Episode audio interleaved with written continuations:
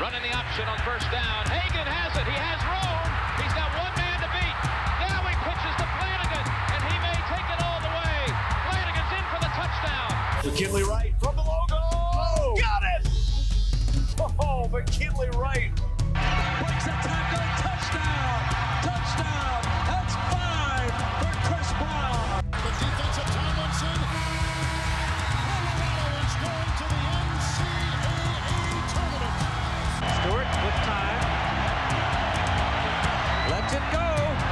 got three people down there. The ball's up in the air. Caught. Touchdown. Caught by Westbrook for a touchdown. I think they like my Colorado swag.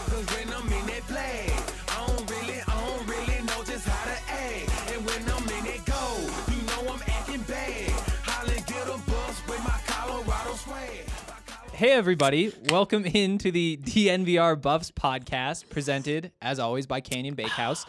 I am your host, Henry Chisholm, and I have some special guests here today. Ryan Koenigsberg, who you guys know well, uh, former BSN Buff person himself, uh, just cracking a beer. We're excited to have him. Uh, we also have Brendan Vogt from BSN Nuggets, who just kind of stayed in this. Oh, DNVR Nuggets. Uh, that, yeah. Whoops. Never worked for BSN. Uh, never. And frankly, Never. I wouldn't. Uh, whoa. It's a joke to start the podcast. The point is, though, that Brendan just wouldn't leave the room. And so, as excited as we are to have Ryan here, we're not nearly as excited for Brendan. Yeah, I'm not sure why I'm here. I was feeling hot. Yeah. It's been a long day. Yeah. I know three things about the buff, so we'll see how this goes. W- But We've already before- got issues as you wore green and gold on the uh, podcast here. All right. I got to rep Stephen Vogt of the Oakland Athletics. Oh. I was Is that wondering your that because brother? you're a Cardinals guy. yeah, no, it's not my brother. I just bought another grown man's jersey just because his last name is my last name. Yeah. I like Yeah, that. I can Yeah, see it. Shout out Stephen. Uh, before we get into the podcast, Brendan, what are the three things you know about the Buffs?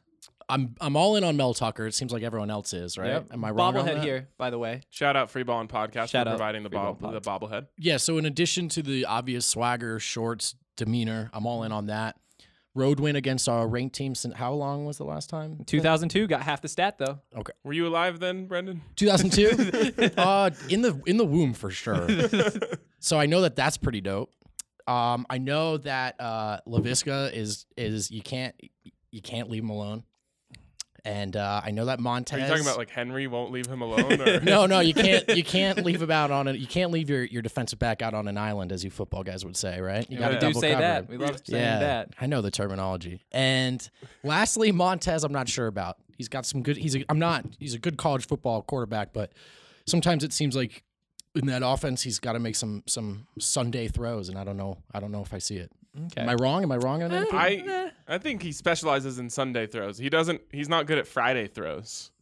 Can you explain what terrible that means to Friday me? Like he can make the the tough NFL throws. It's just the easy stuff that. All right, Sometimes this might be a comes- better way of seeing it. I've seen two and a half two games, so Which two?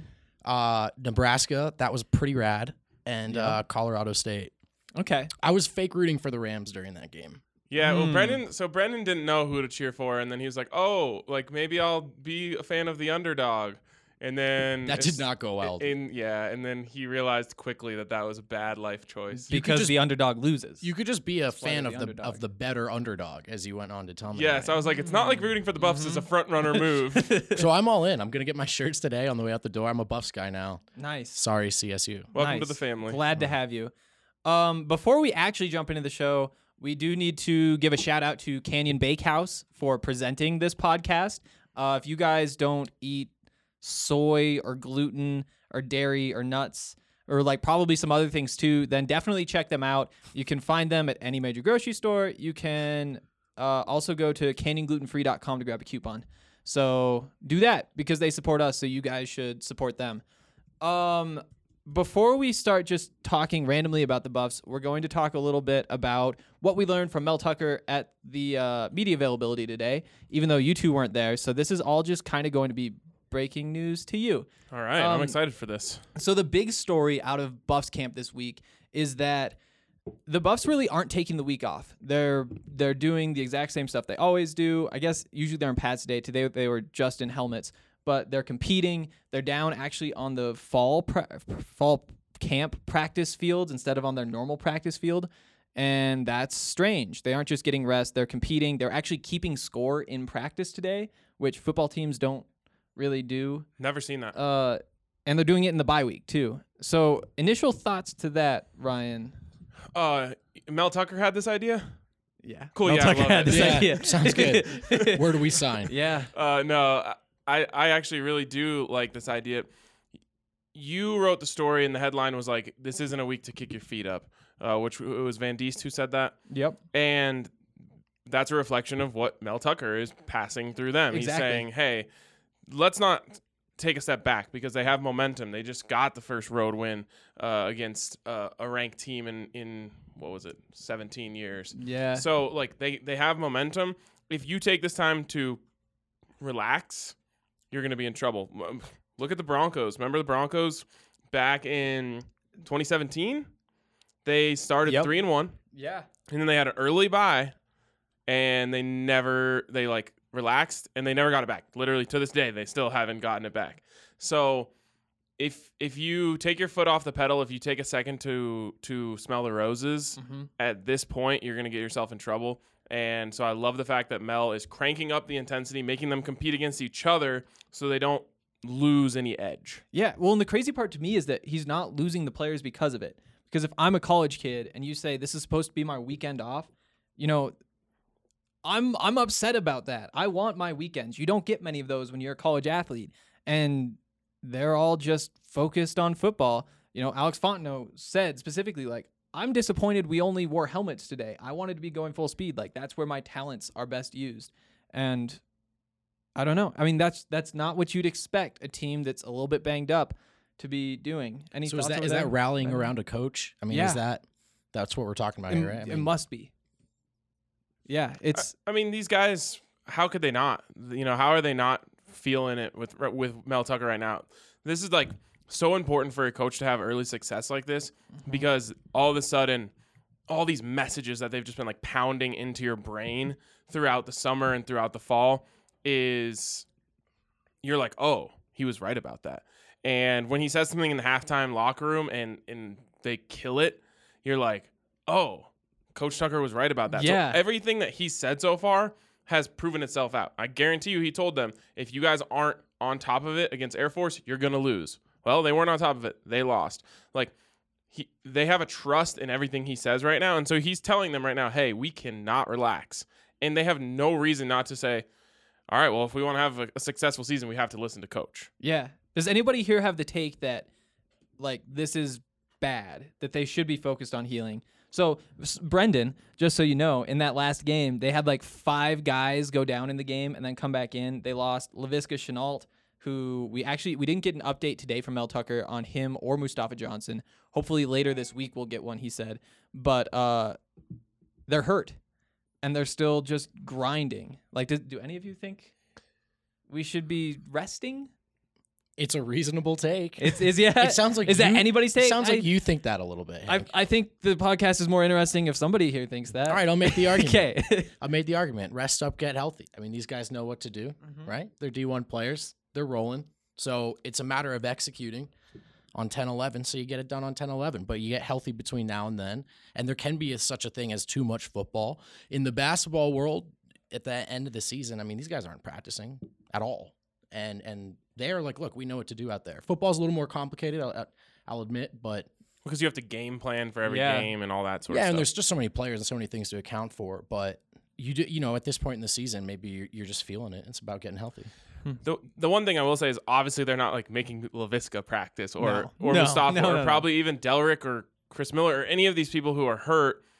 It's it's the other guys that they need to like they're resting the guys who need to be rested. But if you're healthy, then you got to keep you got to keep the sword sharp. Yeah, well, and the crazy part from Mel Tucker is that like this is an evaluation period. This is like fall camp where you got to be showing out. You know, he said today that they're competing because he thinks there are guys on this team who have improved over the last 4 weeks since they've had an opportunity like this to go full speed against each other to show what they can do in practice that he thinks can take some reps, specifically on the special teams. Some guys who haven't been playing much in the first few games could be earning playing time this week. I don't know. It's it's interesting. It's um Well, and that's another thing that he like wants those players to feel like they have something to play for. Yeah. You know, like, hey, look, we've got well, how many days between games? Like 14 14 days yeah. between games here.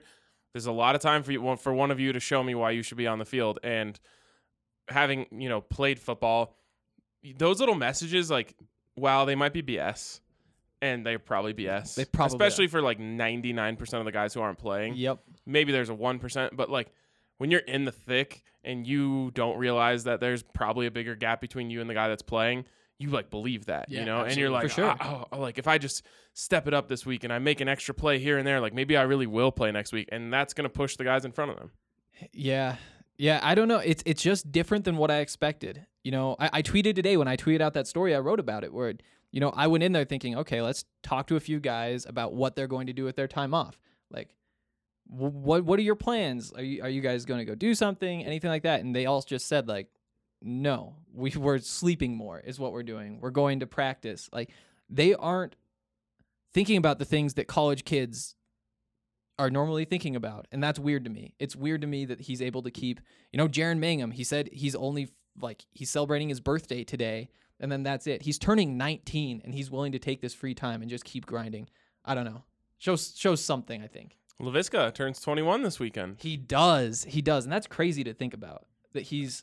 Do you guys think he'll have a fun birthday? Is that on the table for Laviska Shenault? Yeah, I think Laviska might have some fun on his He's birthday. It's gonna be like with Von Miller, and yeah, like yeah, yeah. OBJ somehow, and I don't know. It's it's crazy because I don't want to like spe- like I don't know how these guys do all the fun things that they do, but you see it pop up on social media where it's like I think it was KD just started sending out uh, Instagram stories about how he has a new snake and it's it's just like this pure white snake and it was just wrapped around his wrist and he was just like walking around with this snake on his arm. Like what? and you're like worried about the snake's livelihood. Yeah, oh, exactly, exactly. like there are also two huskies in that house, so like yeah, I don't know. It's just interesting. Yeah, uh, I know someone who works up there in compliance, and they are like, we always tell the players like, don't get pets. You can't handle pets. What are you doing with pets? Don't like, and like, she, they're like, yeah. Usually, they end up having to put the dogs up for adoption. So we'll Yeah. we'll we'll pray, prayers up for the snake, right? Yeah, prayers up for the snake. Yeah,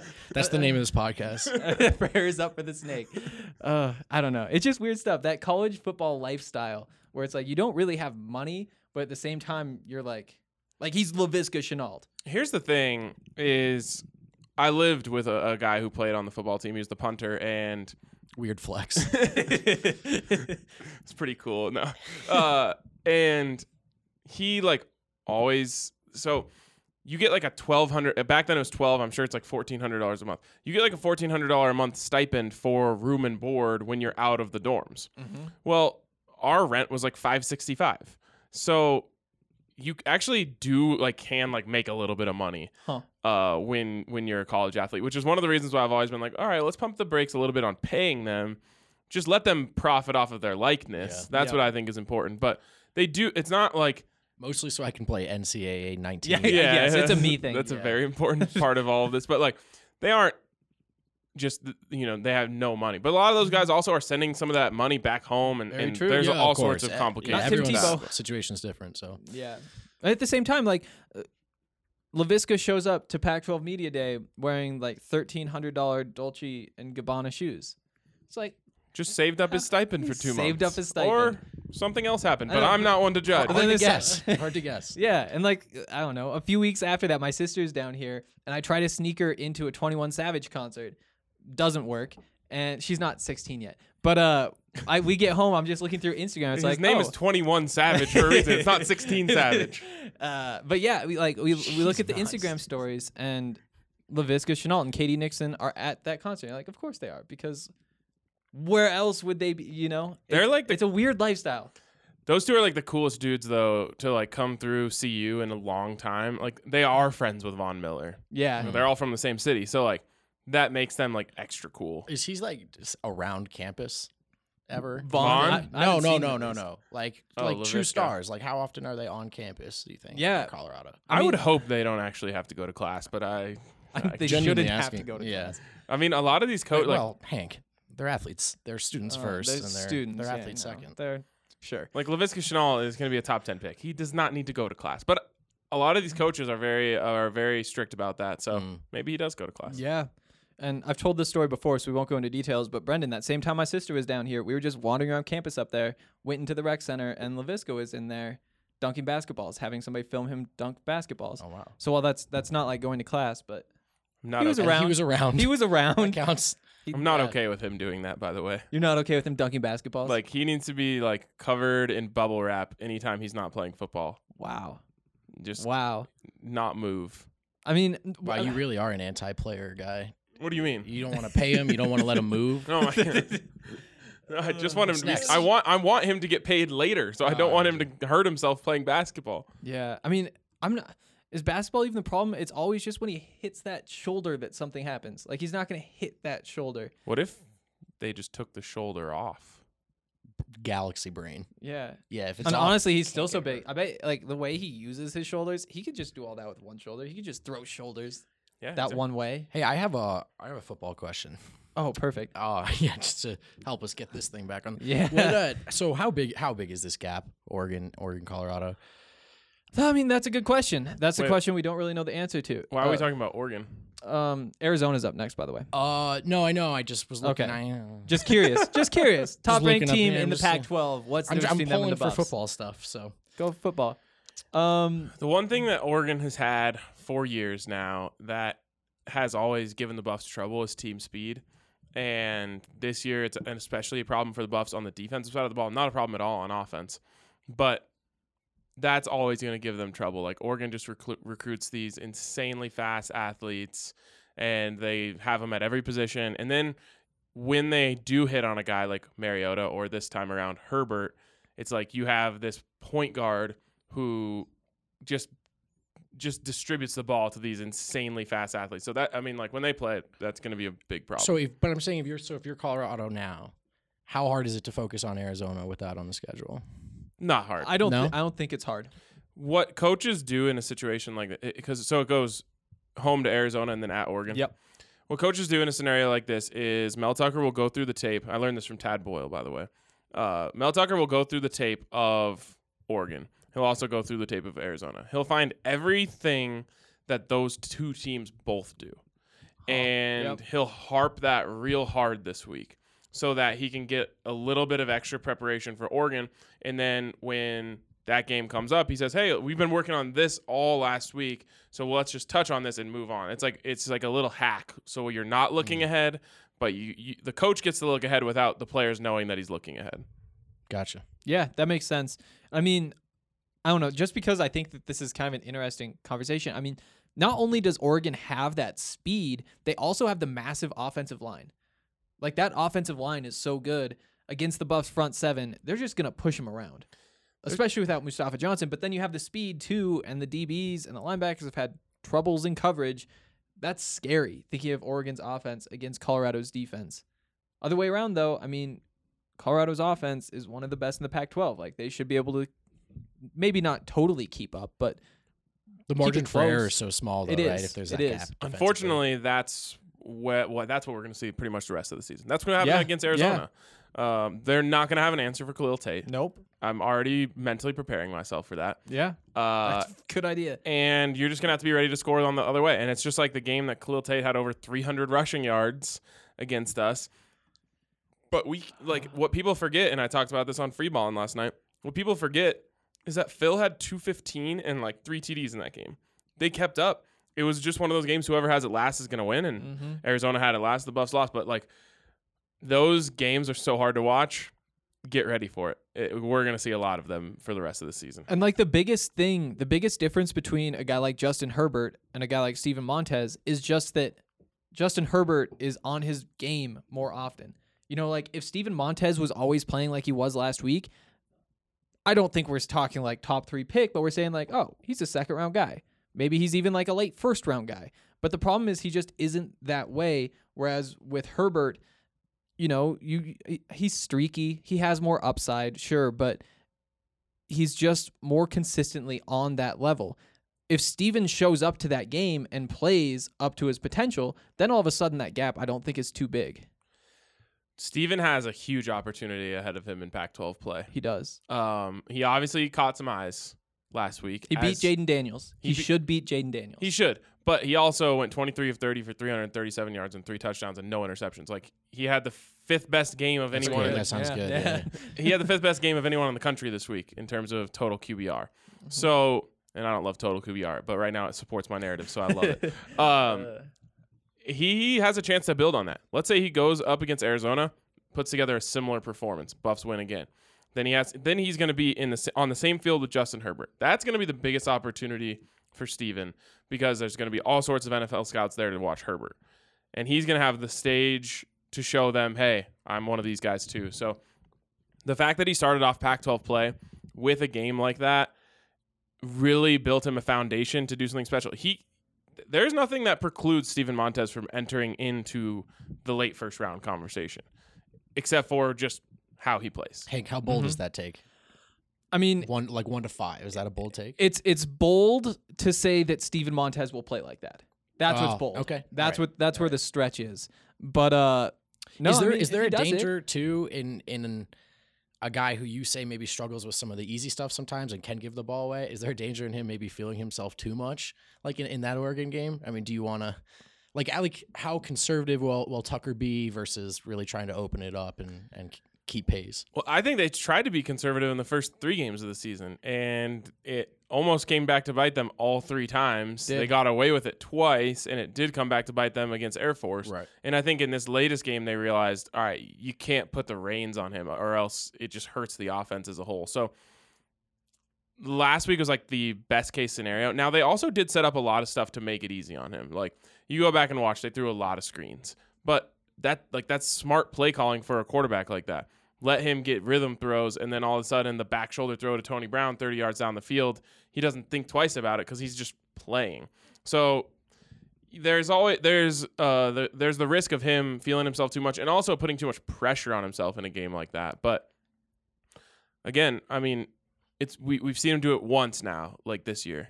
He has a great opportunity to show, hey, I can do it two, three, four times in a row. And the crazy thing about him is that they're all just like bounce back performances. Like he'll be bad one week. I mean, he wasn't terrible against Air Force, He, but wa- but he, he, certainly was one of the reasons throws. they lost, Yeah, and that's yeah. something you you never want to be as a quarterback. Exactly. Exactly. But then he does something like that. And then it seems like every time, this is why I've been hearing that he just bounces back and all of a sudden he has a big game. And in the lead up to that game, people kept saying that. People kept saying, like, oh, you know that Steven Montez is going off because that's what he always does after he has a bad game. And I was like, sure, whatever. But then it actually happens again. And I don't know where that comes from. Like, I have no D- idea. don't ask doesn't me. uh, please sense. tell us your in- Well, as the doesn't make resident sense. Nuggets guy here, I would say, Yeah. uh, Actually, Jokic just- kind of does the same sort of thing. yeah, that's Huh. that's Like- true. Yeah. That's true. You, well, that he's just too good to have two bad games in a row. It's really more of just like an same odds, thing. It's, an it's, odds it's the thing. same thing with Yeah, Montez. yeah, same he's thing, he's also one of like the five best players in the world, the so world, it makes yeah, I sense. guess. Uh, yeah. okay. Um, I think it's probably time for us to tell you about these beers we're drinking. Yep. Uh, today we're all drinking the Breckenridge Brewery Lager. Um, you see these three. Allie is sitting over there, and she has her own, and also an empty can next to it. So Wow, that's Allie, exciting. Chill out. Allie, Yeah, whoa. Allie. Calm Long down. day. yeah. Uh, crazy Just- thing. That's just the two we know about. I know. Seriously, she's probably like hiding more. Every Uh, time her chair moves, you hear a couple cans clink underneath. um, I also saw on Twitter yesterday though that there's like a mango beer from Breckenridge yeah, now. mango mosaic. That's not new. oh, isn't it? Um, no, it's not. I was at a concert at what's the place called again? Oh, Mission Ballroom the other night. Had the agave wheat. Mm. That's a good good go to. Was that the Maggie Rogers concert? Yes, I almost went to that. It's Maggie, not Maggie. Uh, I hate the- Montana. It's a Montana joke.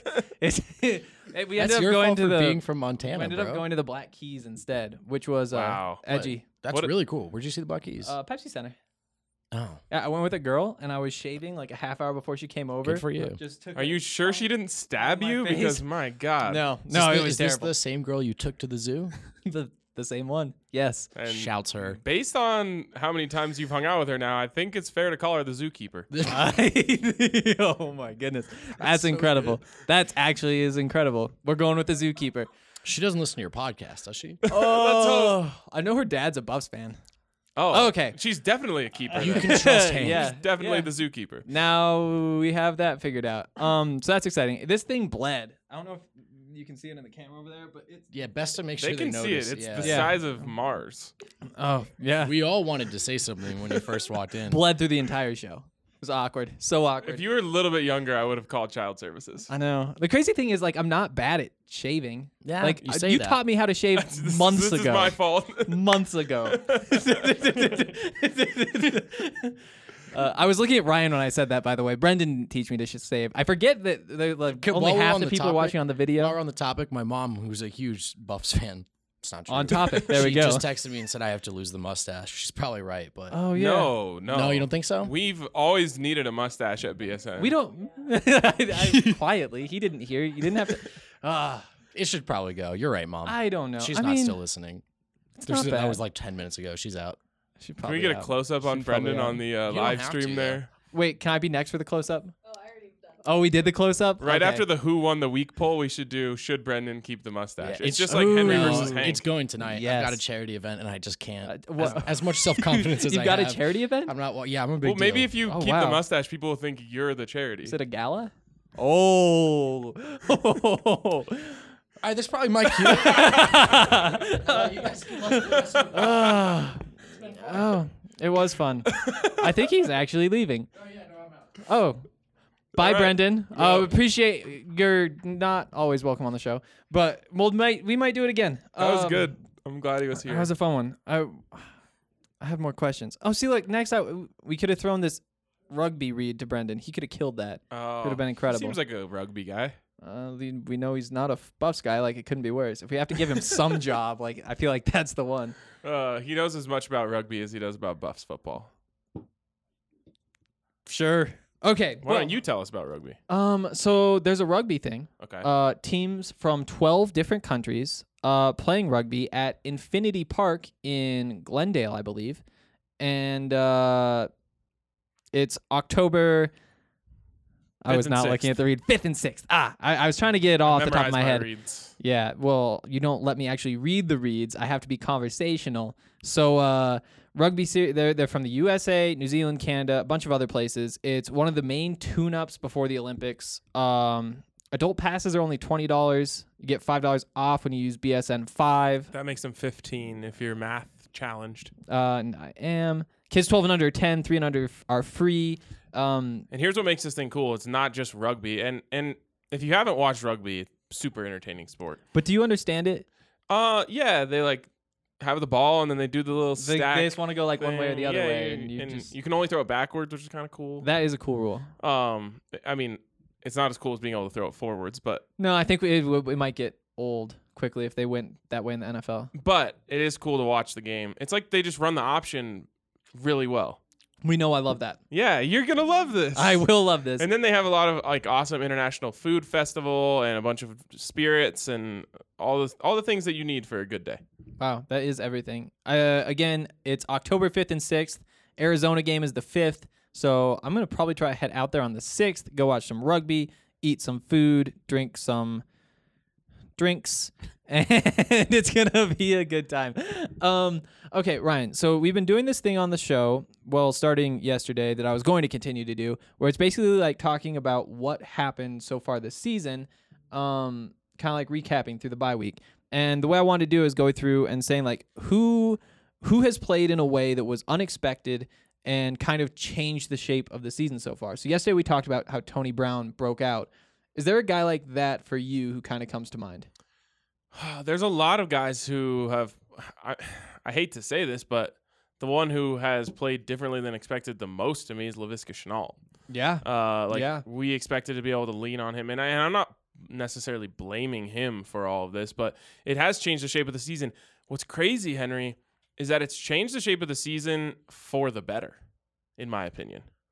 I, I don't think that that's a bad take. Assuming Laviska Shenault comes back healthy for the stretch run, knowing that you have all these guys, making the other team know that you have all these guys who can produce, you can win games without Laviska Shenault. I mean, that makes your team scarier, which is important. Yeah, and it's a lot. It's forced a guy like Tony Brown to become Tony Brown. It has. It's forced a guy like KD to not.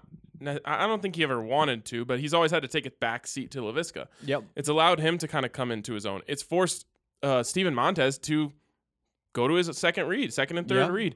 So it's it the fact that you're able to go through that and be three and one. If you're one and three, I'm saying it's it it's killed the season. For sure. But you're three and one, and all of these guys have had to get better because you haven't been able to just lean on Laviska in every single game.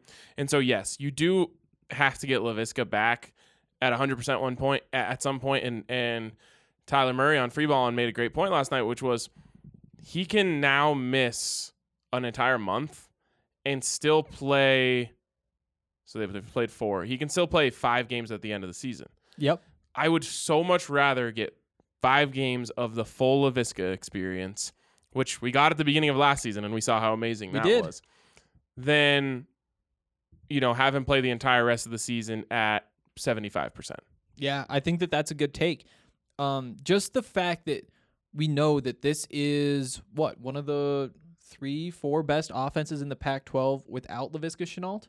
I mean, they've looked like it recently, at least in this last game, and they were they were showing signs before if they're consistent, obviously. But then you throw Lavisca into that, and it's a monster. It's unstoppable. Like then you can start talking about, you know, like I've said before, the defense takes a step or two forward. Maybe you can compete for a Pac 12 South title if the offense can keep this up. You know? Absolutely, I, I completely agree, and I, I I always I think it's funny that we just accept um, that there's no update. Like like like Mel Tucker told know, you guys, I know. Uh, no update. We're like we don't even know what the injury is. You definitely have an update. Something. that is pertinent to uh, this situation. But we're just like, oh yeah, sorry guys, no Like, update. have you seen him grab his shoulder? Because that's more than we have seen in the last three days. Like, We don't- a we- little hint would be nice. Yeah. I mean, honestly, the way he looked on the sideline kind of had concussion vibes. Yeah. Like he looked a little didn't look- dazed and, and out of it. But maybe that maybe they gave him a painkiller because he was in a ton Yep. of pain. Like I don't know what it was, but like we have no idea. We thought maybe shoulder. They said midsection, I guess, on the broadcast.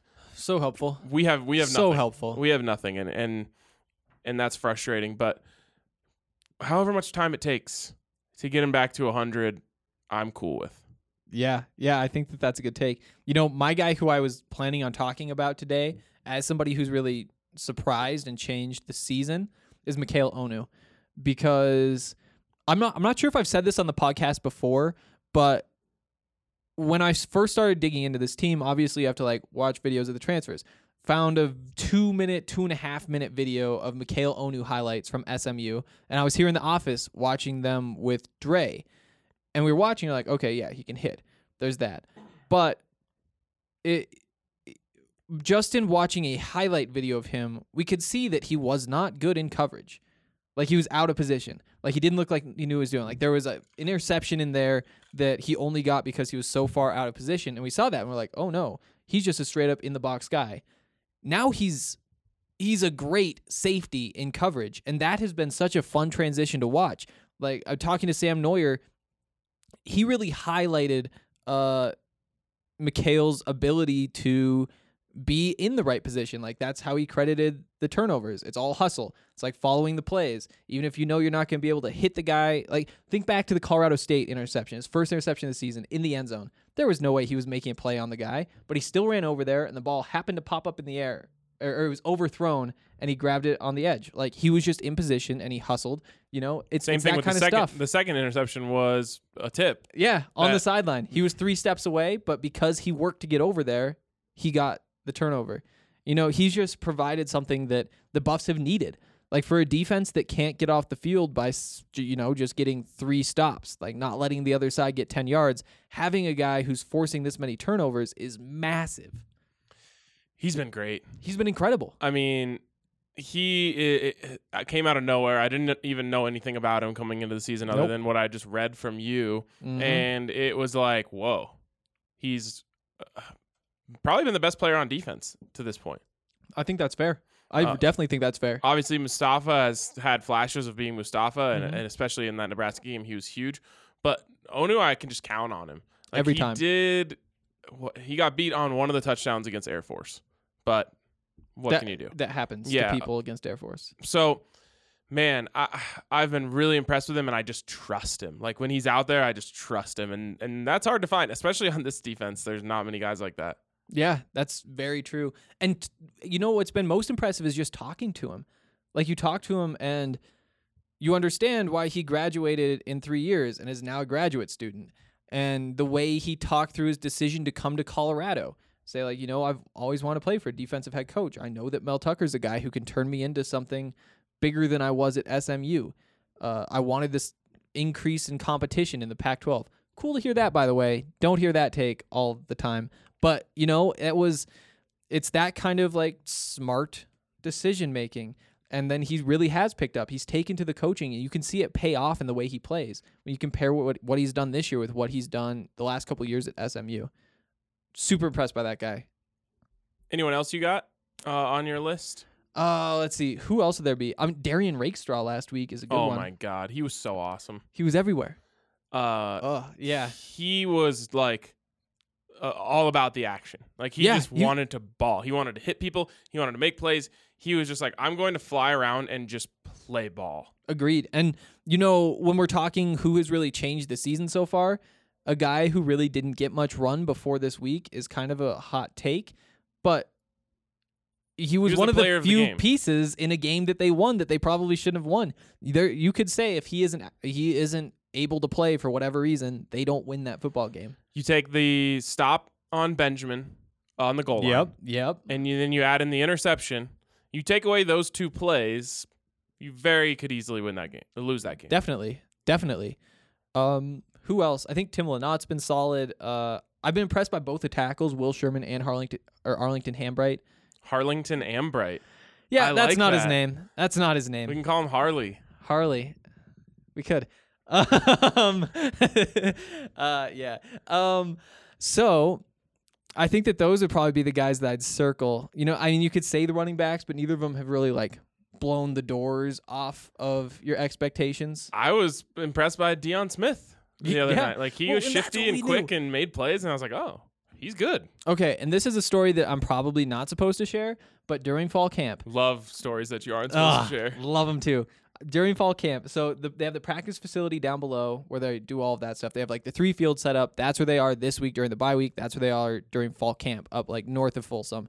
They also have their normal practice facility and they have like the parking garage up there. So I'm parking in the parking garage. I'm walking down the trail. I can see over the fence into what's going on in the field. How dare you? I know, and, and and like I'm walking, and I honestly not even paying attention to football because I'm like, oh no, is somebody watching me? Because I'm not supposed to know what's happening down there.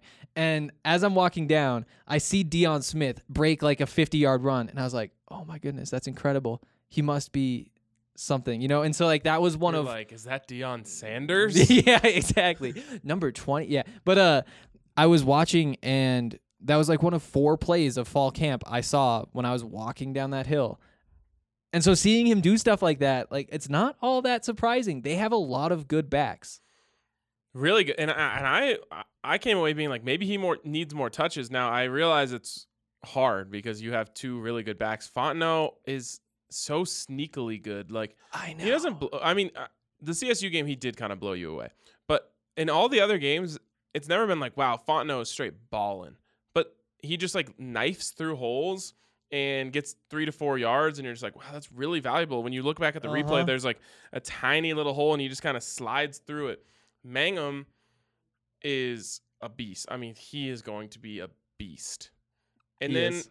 Now you you have the Smith guy, and I'm like, man, I really like the kind of shifty quickness that he showed in these runs. I kind of want to get him more touches. It's great problem to have. It is a great problem to have, and you need the offensive line to just keep improving. And they've improved so much from week one until what we saw at Arizona State when Steven Montez is dropping back and he has time to throw and he isn't panicked.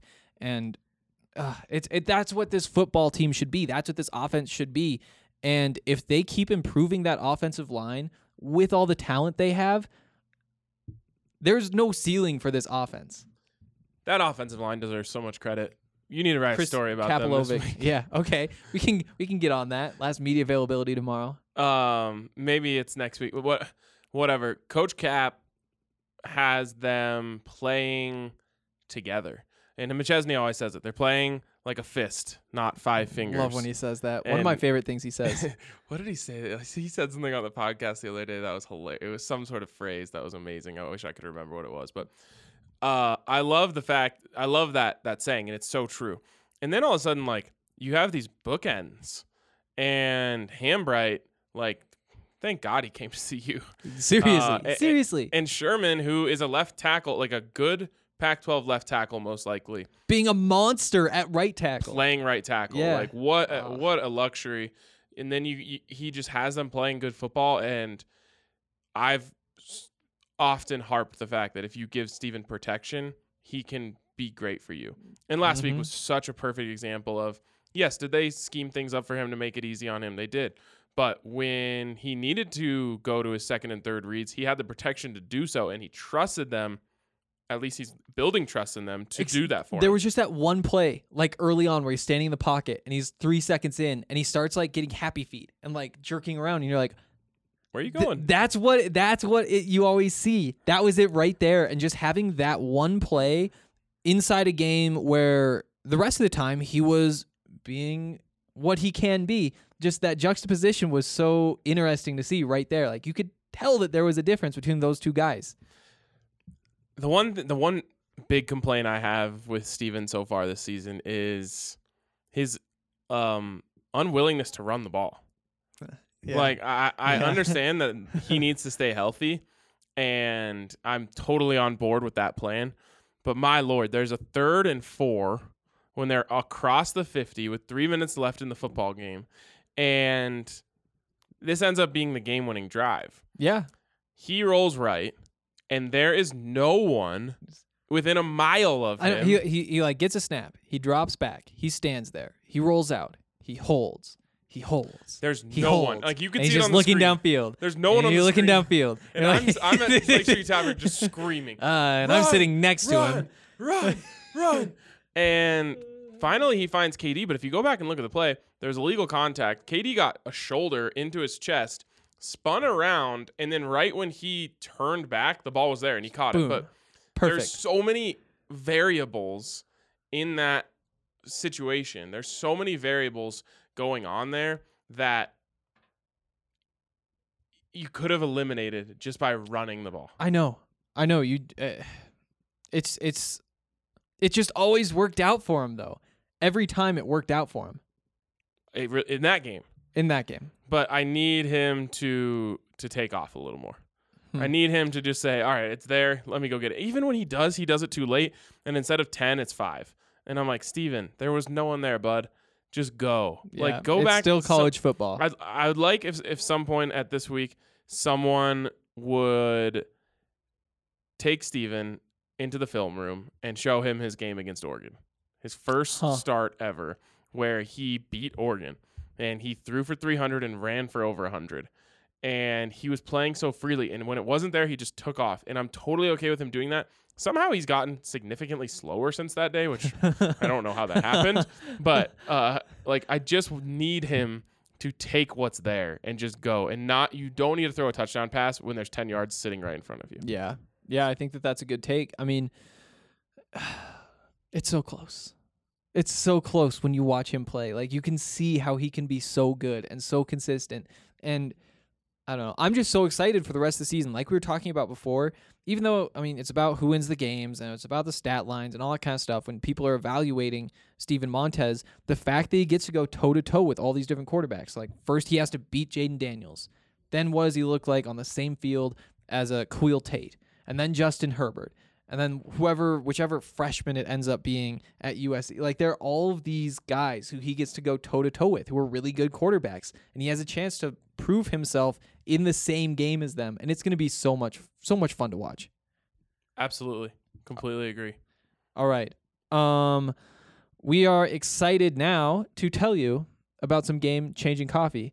Hey Ryan, I heard you got a new CBD product recently. I did. Did you bring it in here? Uh, yeah, it is the uh, Um, Gold Boys CBD uh, chapstick. and and you're like a CBD proponent. You think that like the chapstick is Hey, my lips are less chapped, so shout out to them for that. okay. So if Ryan trusts CBD, then you guys probably should too, because you know he makes good choices. Um, Strava Craft Coffee is CBD enriched coffee. It's non psychoactive. Uh, you can get it for 20% off when you use code BSN2019. You can get it shipped straight to your door. Uh, it's good coffee. You should definitely check it out. Nobody really knows like what CBD will do for them until they try it, and so it's one of those things where you just like give it a shot and see.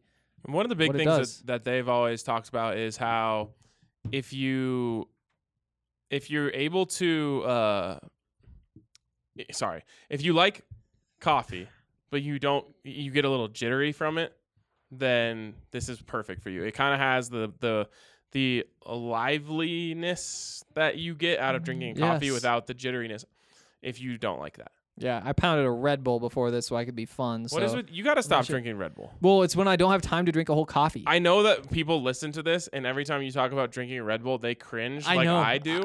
Uh, and so we're having an intervention right now.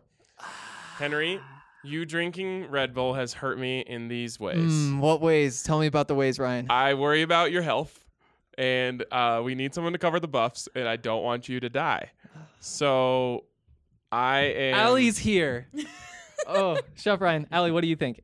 About your Red Bull. Yes, Yeah, drinking yeah, for habit? joining the. the, the- Um, you, you're excited about her here, but she's just part of the intervention. Th- yeah, this is turning into a real intervention. Yeah. Yeah. Oh no. I mean, no more Red Bull. Drink not good. coffee. It's much better I for do- you. But but like I'm running out of the house. I'm like, okay, I got to get Did over you get to that cold DMVR, brew that I told you about? and then I drank it all, and all I had left was Red Bull. Well, go buy some more of that instead of Red Bull. But it's Stop just with it's the just, Red it's just so fast. You can just like No. drink the whole thing right away, and then all of a sudden it's like And- you're And then on if you another planet. then an hour what later, about you it? It's crash. carbonated. It takes you longer to drink than a coffee. Ex- but it's condensed. It's less that you have to drink.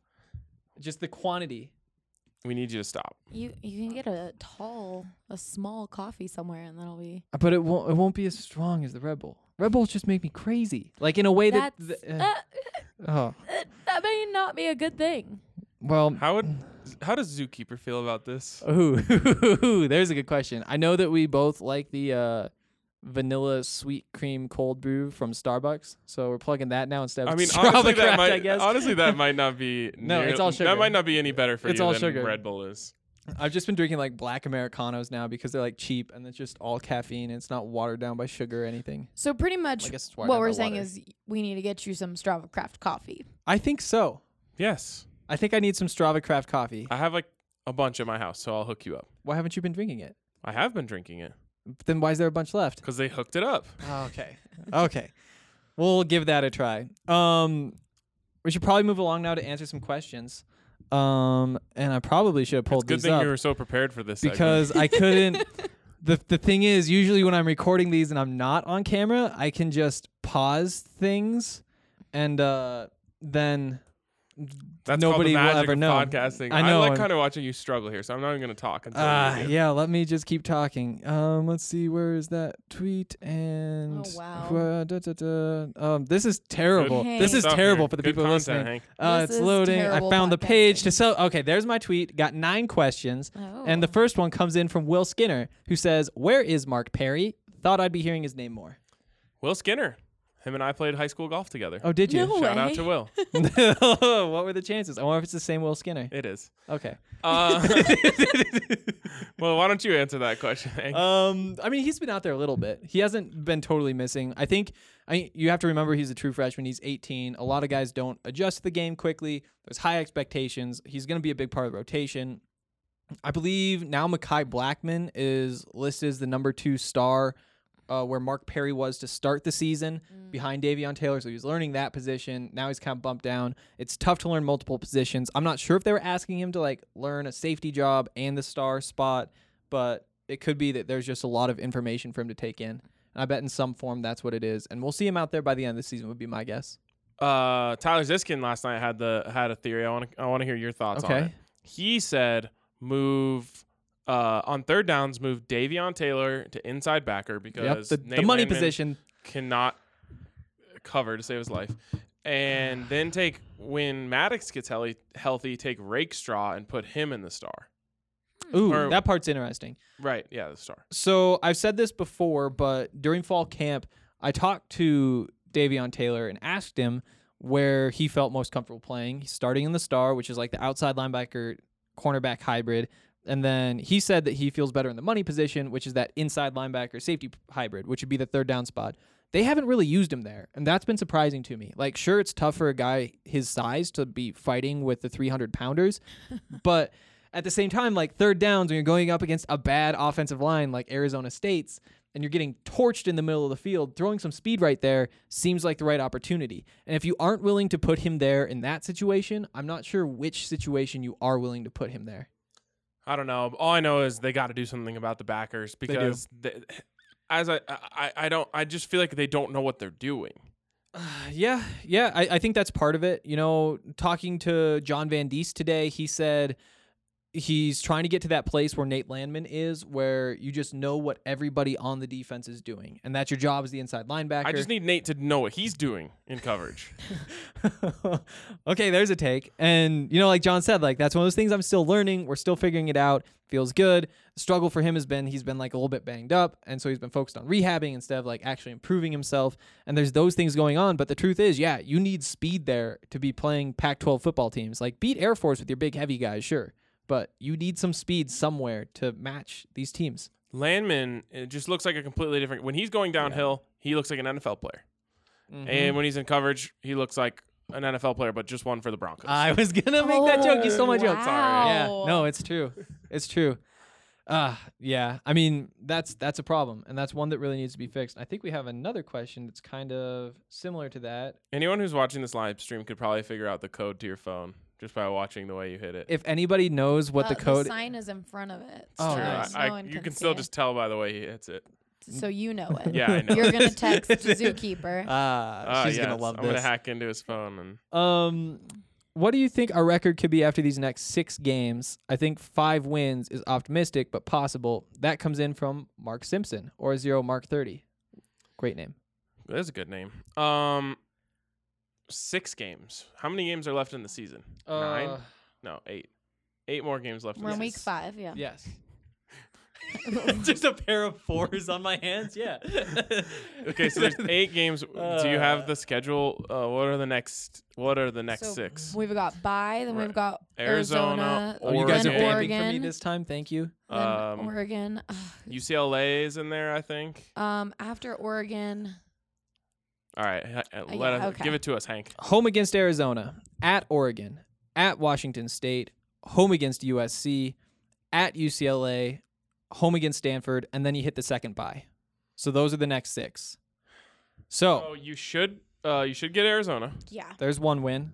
Um, you put that on this side. likely won't get Oregon Okay, on so the we're road one and one. Yeah. or uh, Washington State's at home. No, it's No, away. it's on the road. Probably won't get that one. think that's fair. One and two. USC. Will they finally beat USC? USC is at home. I mean, Uh, it's a toss up at best, Yep. but they probably won't be favored. Yeah. So let's just, uh, for right now, call it a loss. One and three. UCLA at home. That's a win. That's a win. Stanford at home. Sorry, is UCLA? UCLA is That- away. oh, UCLA 's UCLA is on on the road. I'm Yeah. still giving that a win. yeah. definitely. And Stanford, I'm giving it a win. So that's three and three.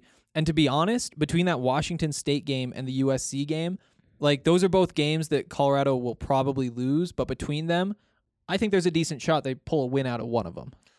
So if- that happens, they're bowl eligible. Right there, yeah.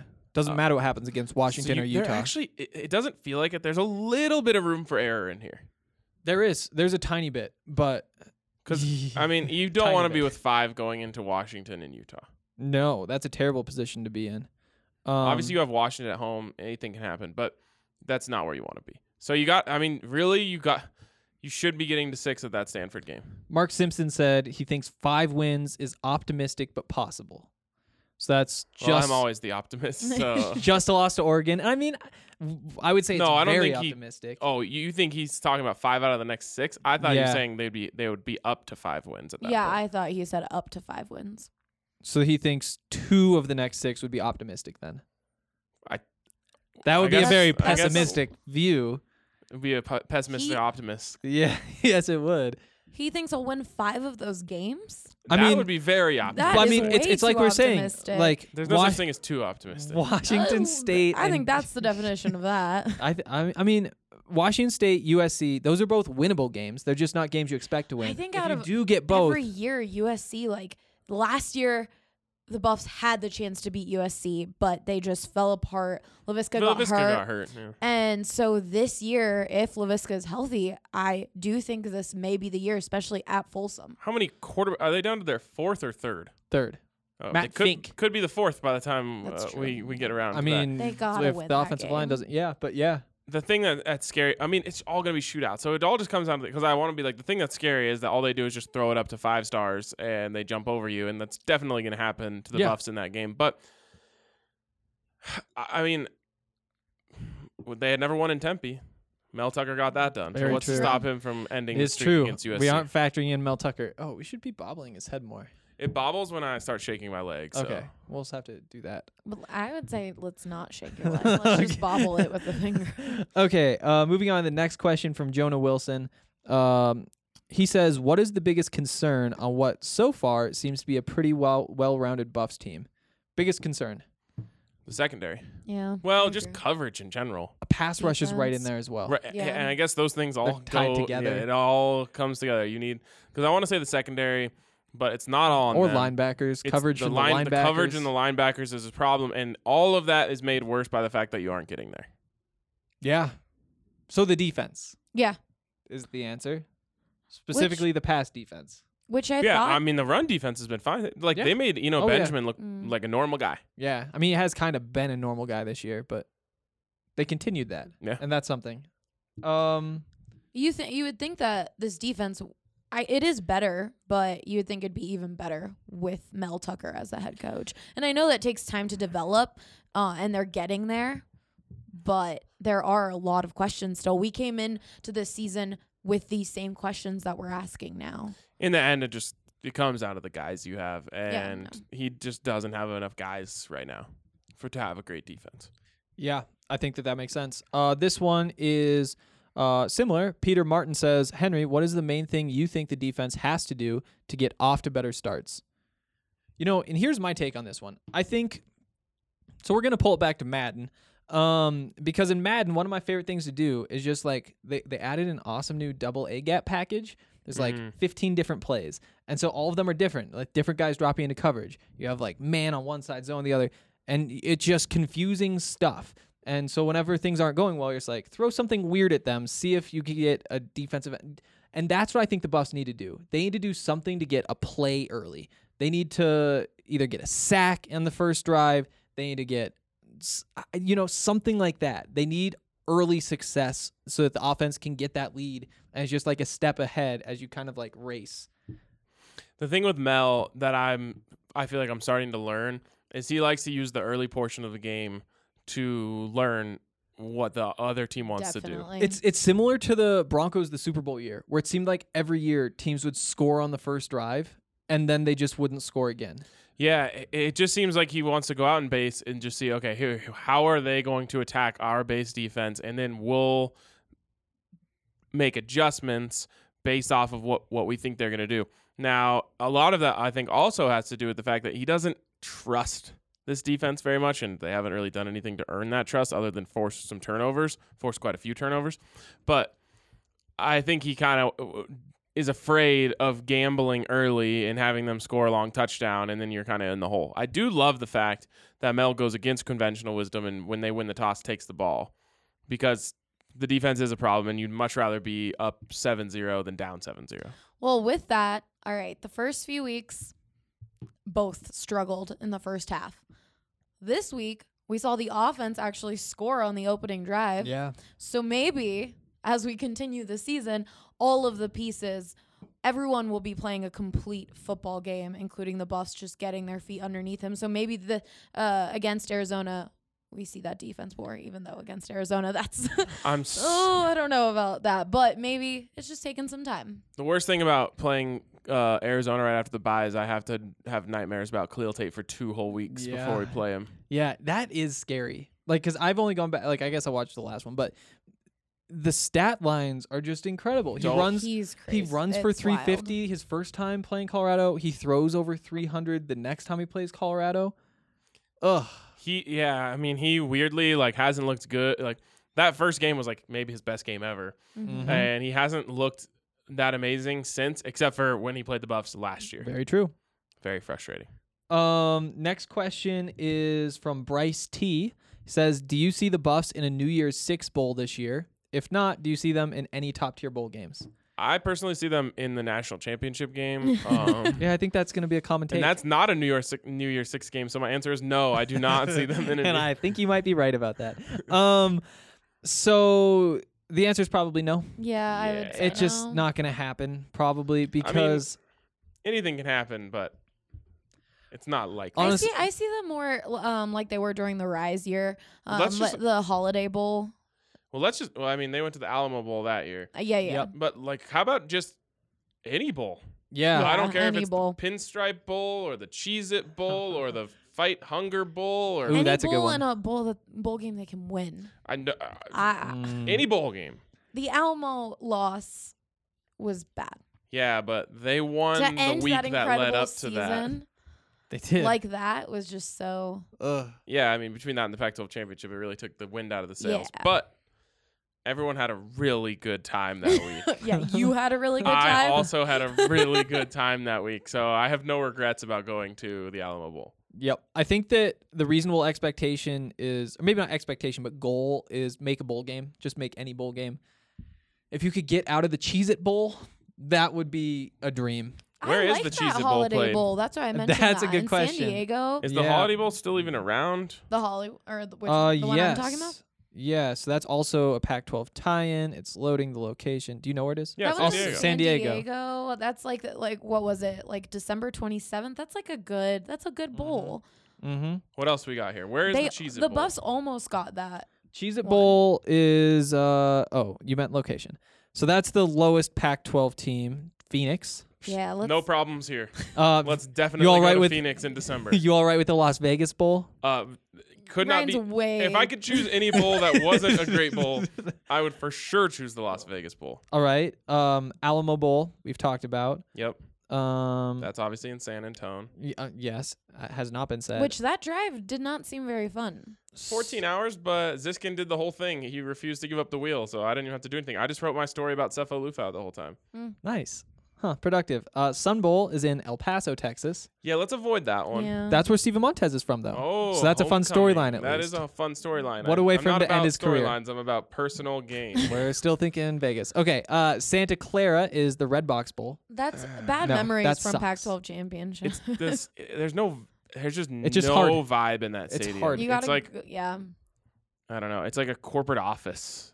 If you put a football stadium in a corporate office, that's what it would be. And around there is pretty. There's nothing to do. No, we had to stay in San Jose. It sucked. Uh, Holiday Bowl, which I'm pretty sure is the second place team out of the Pac-12. I like San that one. Diego. We talked about that. oh, about this that one's one. on New Year's Eve. So still New cool. Year's Eve in San Diego. Count me in. That'd be fun. And uh, in case you like that guys one. hadn't heard, the Rose Bowl is in Pasadena. oh Oh, wow. we should do that one. We should do that one. That one we would be the should do that best. one. I think they get my vote. Uh, yeah, any of those are number two, good. Any options are okay except for El Paso, and then Santa Clara wouldn't be ideal. Yeah, I, I think Santa Clara is probably my bottom. I would say I like I like my you being loyal to the story. I yes. appreciate it. I mean, it's my job. I just want the clicks. Um. Oh, and I didn't prep a question. Okay, this one's on me again. Working on it. Uh, would Rick George leave CU for USC's AD opening from Bradley? I don't think so. I was Um, looking. Yeah. I mean, for would they target Rick George? I don't know. Um, I mean, he's certainly worthy of the job. I don't think so. I just USC is weird. They like always want to keep it in the family. and it never Mm. goes well recently. Um, I just think he's so happy to be here with Mel Tucker. Yep. Like I think he truly believes they're onto something special with Mel Tucker, And and, he was- I think he wants to see that through. he was here in the '80s. And I I can see Rick wanting to see it through with Mel, but before Mel was an option, there were talks of not him leaving, but it not being like him not being here for very long. But now that Mel's here, and I he has like, that yeah. friendship, I can see and he's excited about it, and this is his guy, then I can see him staying Yeah. long term. And And I was like looking through his biography, and I didn't see any ties to Not even to really the West California. Coast. Yeah, yeah. At least that I know of. I might have missed something. But uh, yeah, I would be surprised if that's what happens. It makes sense for him to stay with Mel Tucker. Um, plus, like he he was a part of the national championship team here back in the day. Like he actually does have some ties here. Does have ties Like, he left I for a while. he probably loves it here. yeah, I How do could think you he not? loves Exactly. And at this point, I mean, I think he's even said uh, when when they were talking about potential upgrades or adding a new sport, that's what it was. He said that they've kind of mapped out the next like three or five years or something like that, and that whatever happens past then will probably be the next guy's problem. So it, it makes it sound like Rick George may not be a guy who's looking for building his career at this point as much as finishing finishing his Finishing job it up. off, yeah. Um, next question was not prepared. Uh, my code is I all think it's ones. because you have more code is people all here ones. instead of just you. You're a little rattled by it. I'm so rattled. I have to look both ways. Um, plus I feel weird recording a podcast and drinking a beer at home. Um, At home, this is this basically is this my is home. the office. no, well that's why I don't do it at home. You know, like this is a new. oh, okay. Doesn't matter. All right. Uh, the defense has looked extremely slow. If that is the case, have the coaches looked into adjusting the scheme to better cover fast teams? From Ian Loomis. Sorry, Ian. When you're slow, you can't cover fast teams. There's just nothing you can do. Yep, I think we talked about simple as Davion. Taylor, but I mean, I, I wish there was, and if there was ways, then uh, the the talent uh, or the uh, parity would be a lot better. But it's just very true. you you got to force turnovers, and to their credit, they've done it so far. And in the past, they have protected their linebackers a little bit more in coverage. And so they've kind of closed those zones down, but that puts more pressure on the corners and the safeties to fill those gaps that the linebackers aren't. And then they get spread out, and then speed beats you that way. You know, there just isn't a way to do it if you can't match it. Um, one final question. I think probably the best question we got, no offense to the rest of you, uh, from Buff Jason says, Do you prefer good Montez or bad Montez? Then throws a little smiley face on it. I wish Vote was still here. This is one question he probably could have answered. I answered. was so excited to give vote this question. Are, are- we're looking at me, so I'm going first. I You're in Vote's too. There's no. We don't have to You're answer chair. this.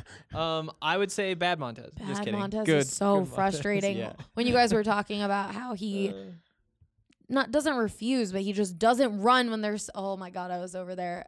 It makes me so mad. I get that he doesn't want to be injured, but and like I think it's a coaching and- staff thing, Steven honestly. being injured, wh- what does this team do? So I understand, but it's like, go, yeah, knock on wood. But it's just very frustrating when you're watching a game and you're like, please run, and you're used to NFL quarterbacks. So Yeah, I just I think that I, I I have to assume the coaches have told him like stay safe, stay in the pocket, throw the ball away, don't put yourself in harm's way. It's why you see him even like he gives up yards just to get out of bounds. yeah, I mean, you. I know, especially, and I think Buffs fans remember Sefo. Sefo did not care about protecting himself.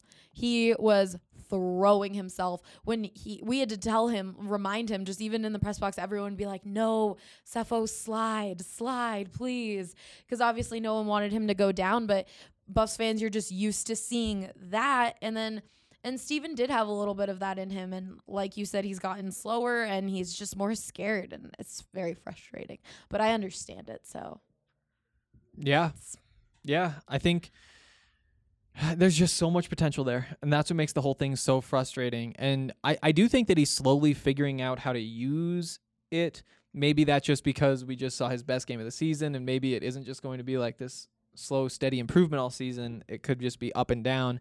But at least from the four games I've seen of Steven Montez, it does seem like he's building a little bit. Like he's missing throws, a couple in those middle games, but at the same time, like generally I feel like he's picking up the scheme better. Because I mean, if you're if you want to judge the offense, you judge them or judge Steven Montez, you judge him based on what the offense does because Yeah. it's his job to run it.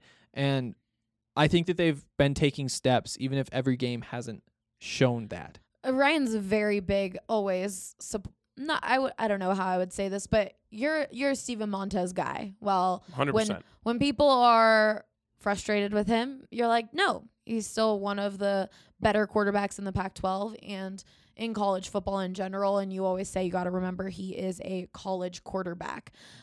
But you can't n- not get why he can be so frustrating for fans. He can, he it's always frustrating when you have a guy who has upper tier talent and doesn't always play to it. But again, that's what just what happens in college. Yeah. Like it takes a while. The, you you you aren't going to get Baker Mayfield at CU. You aren't going to get Kyler Murray. You aren't going to get any of these guys who are the, as close as you can get to a finished product in college. They're they're making all the throws. They aren't frustrating you in any ways.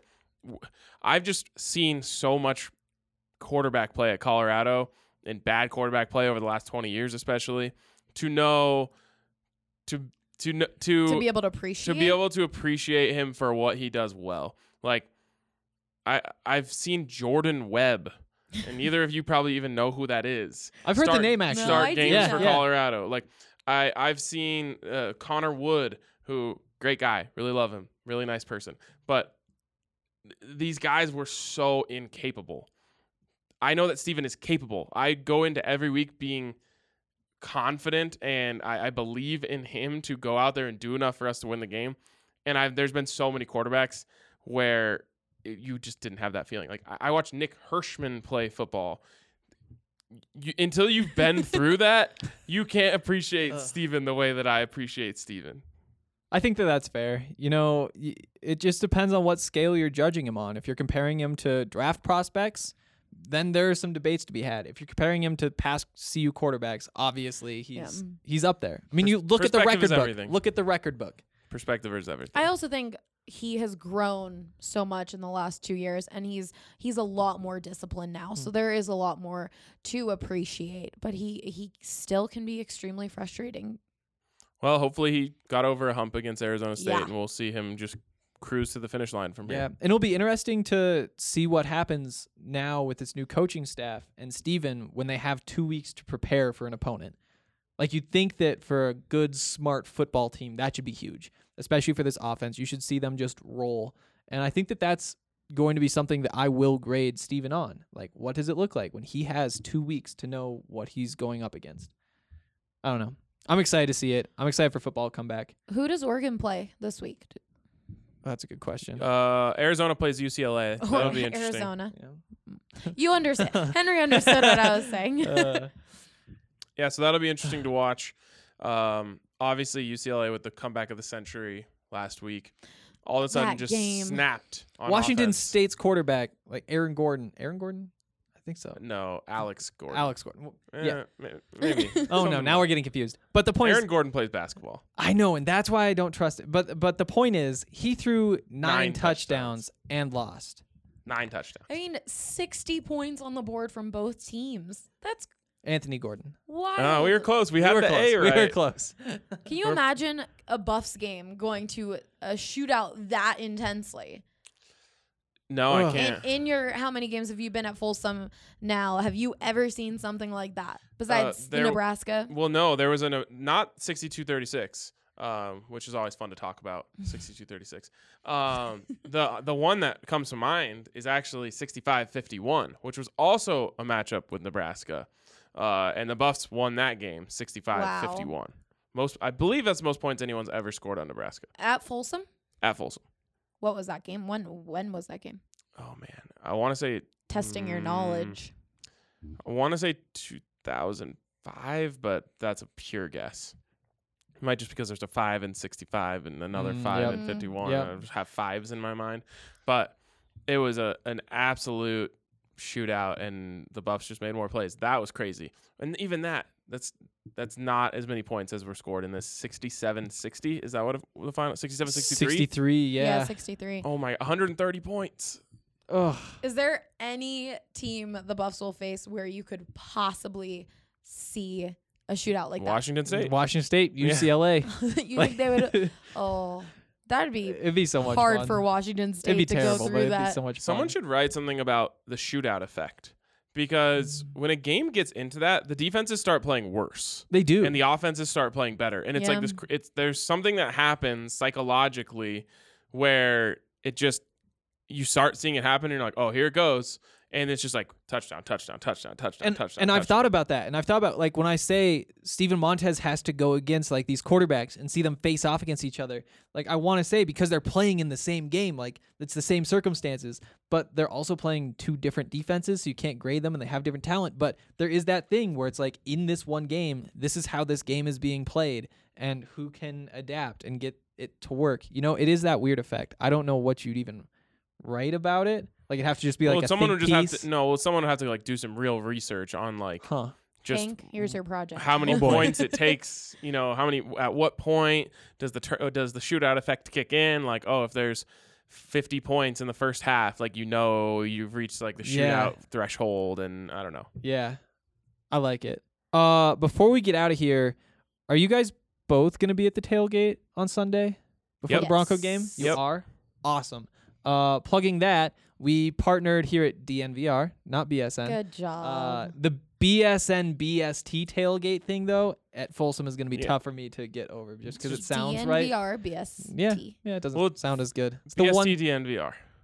BST DNVR. Okay, we'll give them the first one. I like that. Uh, but the point is, we partnered with Sons of Mile High to uh have a tailgate before the Broncos games, and they're really good tailgates. They've had them for forever. We will all be out there, and if you want to come talk Buffs before the game, we would all probably rather talk Buffs than Broncos. I think. Um. Ra- well, Ryan's job Uh, is to cover the uh, Broncos. I'm just gonna leave that one alone. Okay, yeah, just leave that one alone. All right. Um, I'll be back tomorrow with another podcast. Thanks as always for listening. We appreciate you guys. Uh, subscribe to DNVR. We're doing cool stuff. Check it out if you haven't yet. Uh, good first day of live video content. Uh, I We'll be releasing our uh, Buffs Weekly breakdown. yes, we are, and we will also be filming that right after. And I totally remembered. Uh, I'll talk to you guys tomorrow. Bye.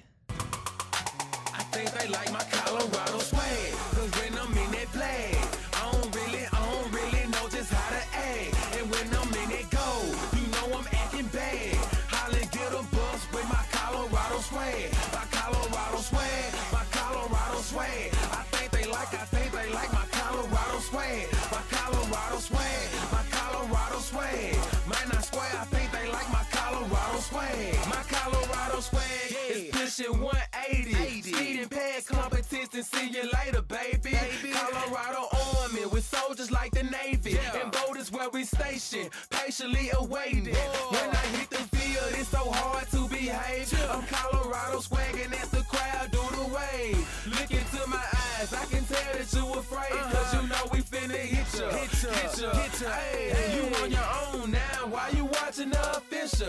You just better hope you make it the next. And we ain't playing with you, you can get it anytime. It started at the scrimmage, we gon' win it at the line. My Colorado swag in the middle of the ring. Throwing blows, knocking down team after team. I think they like my Colorado swag. Cause when I'm in that flag, I don't really, I don't really know just how to act. And when I'm in that goal, you know I'm acting bad. Holly get a bus with my Colorado swag. My Colorado swag, my Colorado swag. I think they like, I think they like my Colorado swag. My Colorado swag, my Colorado swag. Man, I swear I think they like my Colorado swag. Have you ever seen around? Nah, I'm Boulder, Colorado. Buffalo is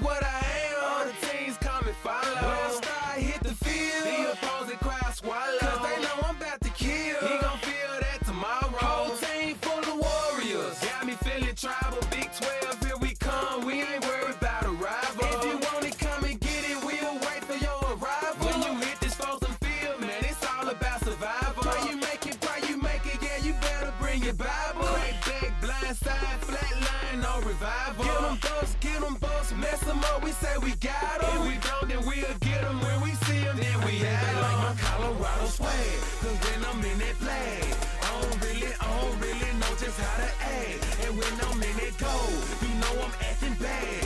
Holly get a bus with my Colorado swag. My Colorado swag, my Colorado swag. I think they like, I think they like my Colorado swag. My Colorado swag, my Colorado swag. Man, I swear I think they like my Colorado swag. I think they like my Colorado swag. Cause when I'm in it play, I don't really, I don't really know just how to act. And when I'm in it go, you know I'm acting bad. Holla, get a bus with my Colorado swag. My Colorado swag, my Colorado swag. I think they like, I think they like my Colorado swag. My Colorado swag, my Colorado swag. Man, I swear I think they like my Colorado swag.